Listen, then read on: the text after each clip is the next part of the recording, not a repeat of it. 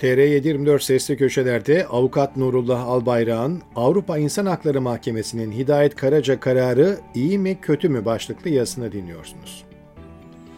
Avrupa İnsan Hakları Mahkemesi 2014 yılından bu yana tutuklu bulunan ve 2015 yılında Avrupa İnsan Hakları Mahkemesi'ne başvuran gazeteci Hidayet Karaca hakkındaki kararını dün açıkladı.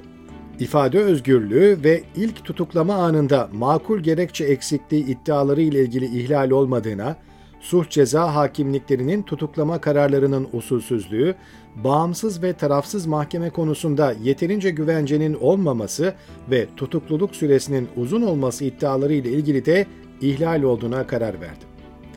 Hukukçular tarafından karar kapsamında yapılan farklı değerlendirmeler söz konusu. Bazı hukukçular kararın adalet ve insan hakları için verilen mücadeleye katkıda bulunduğu gerekçesiyle olumlu olduğunu, özellikle mahkemelerin bağımsızlığı ve tarafsızlığı konusundaki ihlalin önemli olduğunu söylerken, diğer bazı hukukçular da kararın hükümetin tüm savunma tezlerinin Avrupa İnsan Hakları Mahkemesi tarafından kabulü anlamına geldiği değerlendirmesi yaparak hukuki mücadeleye hiçbir fayda sağlamayan göstermelik birkaç ihlalden ibaret kötü bir karar olduğunu söylüyor. Yapılan bu farklı değerlendirmelerin uzun zamandır değişik vesilelerle dile getirildiği dikkate alınarak Hidayet Karaca kararı perspektifinde kararın olumlu yönlerinin öne çıkartılması gerektiği anlayışına sahip olanlardan birisi olarak Avrupa İnsan Hakları Mahkemesi konusunda stratejik çıkarımlar nasıl olmalıdır sorusunu cevaplamak istiyorum. Durumun karmaşık ve çok yönlü doğası göz önüne alındığında yaşanan mağduriyetlerin sona ermesi, hakların geri alınabilmesi ve hiç kimsenin bir daha mağduriyet yaşamaması için Avrupa İnsan Hakları Mahkemesi başta olmak üzere uluslararası hukuk mücadelesinde en rasyonel yaklaşımın belirlenmesi için dikkatli bir değerlendirme yapılması gerçeğini esas alarak 1. İlk olarak hukuki mücadele kapsamında Avrupa İnsan Hakları Mahkemesi'nin mevcut duruşuna rağmen insan hakları ihlallerini ele almak ve adalet aramak için bir araç olarak Avrupa İnsan Hakları Mahkemesi başvuruları da dahil olmak üzere yasal süreçler kullanılmaya devam edilmelidir. Bu hareket tarzı mağdurların hukukun üstünlüğüne bağlılığını ve haklarını savunmak için yasal mekanizmaları kullanmanın önemine olan inançlarını göstermektedir. Avrupa İnsan Hakları Mahkemesi'ni yok sayan bir yaklaşım, bir yandan mağdurların mücadeleyi hukuki alanda tutma niyetinin zayıflığını akıllara getirecek, diğer yandan da hukuki mücadele alanını AKP iktidarının savlarının daha rahat karşılık bulduğu bir zemine çevirme riski taşıyacaktır. İkinci olarak Avrupa İnsan Hakları Mahkemesi'nin kararlarını ve uygulamasını eleştirenler, Avrupa İnsan Hakları Mahkemesi üzerindeki siyasi baskıları öne sürerek başvuru yapılmasını savunanların kendilerini gerçek durumdan uzaklaştırdıklarını iddia etmektedir. Aslında bu yaklaşım gerçek durumu tam olarak okuyamamanın veya bir diğer ifadeyle gerçeklik iddiasıyla gerçeklikten uzaklaşmanın bir yansıması olarak ortaya çıkmaktadır. Adalet arayan mağdurlar için Avrupa İnsan Hakları Mahkemesi'nin mevcut birkaç uygulanabilir seçenekten biri olmaya devam ettiğini kabul etmek gerekir. Siyasi kısıtlamaları kabul etmekle birlikte insan hakları ihlallerini vurgulamak ve mağdurlar için hak aramak amacıyla Avrupa İnsan Hakları Mahkemesi'nden yararlanmaya devam etmek çok önemlidir. Başvuruların sınırlandırılması sadece adalete erişimin daha da kısıtlanmasına ve Türkiye'nin siyasi etkisinin güçlenmesine hizmet edecektir.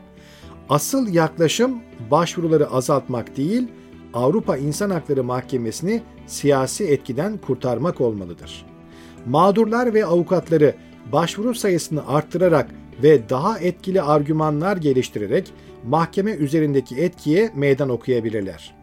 Güçlü bir dava grubu oluşturmak ve ikna edici kanıtlar sunmak, siyasi müdahalenin boyutunu ortaya koymaya, bağımsız ve tarafsız bir Avrupa İnsan Hakları Mahkemesi için savunuculuk yapmaya yardımcı olacaktır. Üçüncü olarak mağdurları Avrupa İnsan Hakları Mahkemesi'ne başvurmaktan değişik gerekçelerle caydırmanın iktidarın stratejisiyle uyumlu olduğunu da akılda tutmak gerekir. İktidarın niyetinin farkında olmak çok önemli olmakla birlikte Avrupa İnsan Hakları Mahkemesi başvurularından kaçınmak sadece adalet arayışını engellemeye hizmet edecektir. Mağdurlar başvuru yapmaya devam ederek ve siyasi baskılar konusunda farkındalık yaratarak iktidarın stratejisine meydan okuyabilir ve hukuk sistemini manipüle etme girişimlerini ifşa edebilirler. Avrupa İnsan Hakları Mahkemesi sürecine dahil olmak, insan hakları ihlallerinin devam ettiğini ve uluslararası hukuk kapsamında gerekli müdahalenin yapılması ihtiyacının görülmesini sağlayacaktır. Dördüncü olarak istenmeyen ve olumsuz olarak kabul edilen kararların hukuk mücadelesinin reel politiğinin bir parçası olduğunu bilmek de önemlidir.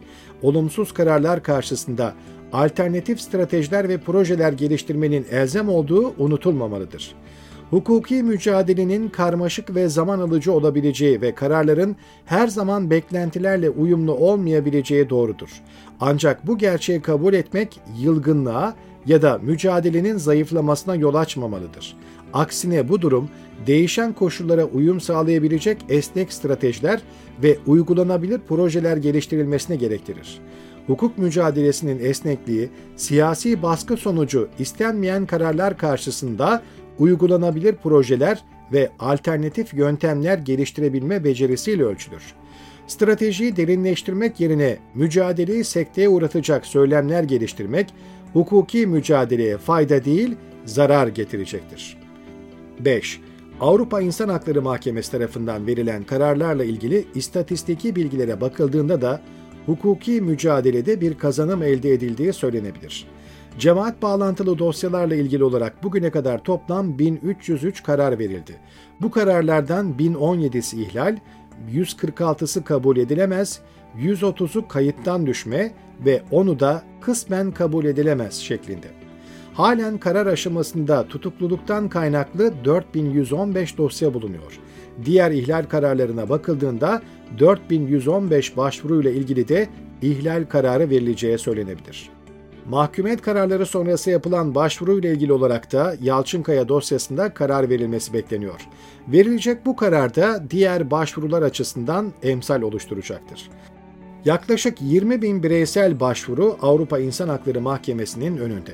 Avrupa İnsan Hakları Mahkemesi'nin insan haklarına olan katkısına inanarak ya da inanmak isteyerek yapılan bu başvuruları yok saymak yerine en iyi sonucu almak için neler yapmalıyız çabasının ortaya konulması mücadeleye katkı sağlayacaktır. Sonuç olarak mağdurlar ve savunucuları Avrupa İnsan Hakları Mahkemesi'ni adalet arayışında bir platform olarak kullanmaya devam ederek, etkili argümanlar geliştirerek, siyasi müdahaleleri ifşa ederek ve alternatif stratejiler geliştirerek insan hakları ve hesap verebilirlik arayışında güçlü bir konum elde etmeye devam etmelidir. Ayrıca karmaşıklıkları ve zorlukları kabul etmekle birlikte Avrupa İnsan Hakları Mahkemesi'nin insan hakkı ihlali mağdurları için bir umut kaynağı olmasını sağlayacak her türlü çabayı göstererek adalete olan bağlılığımızı da sürdürmeliyiz. Hepimizin derdi hukuksuzlukların son bulmasıdır. Bunun için çaba sarf eden, yol gösteren, fikir veren, destek olan, en iyiyi bulmak için eleştiren, ses veren, sesini yükselten herkesin çabası takdire şayandır.''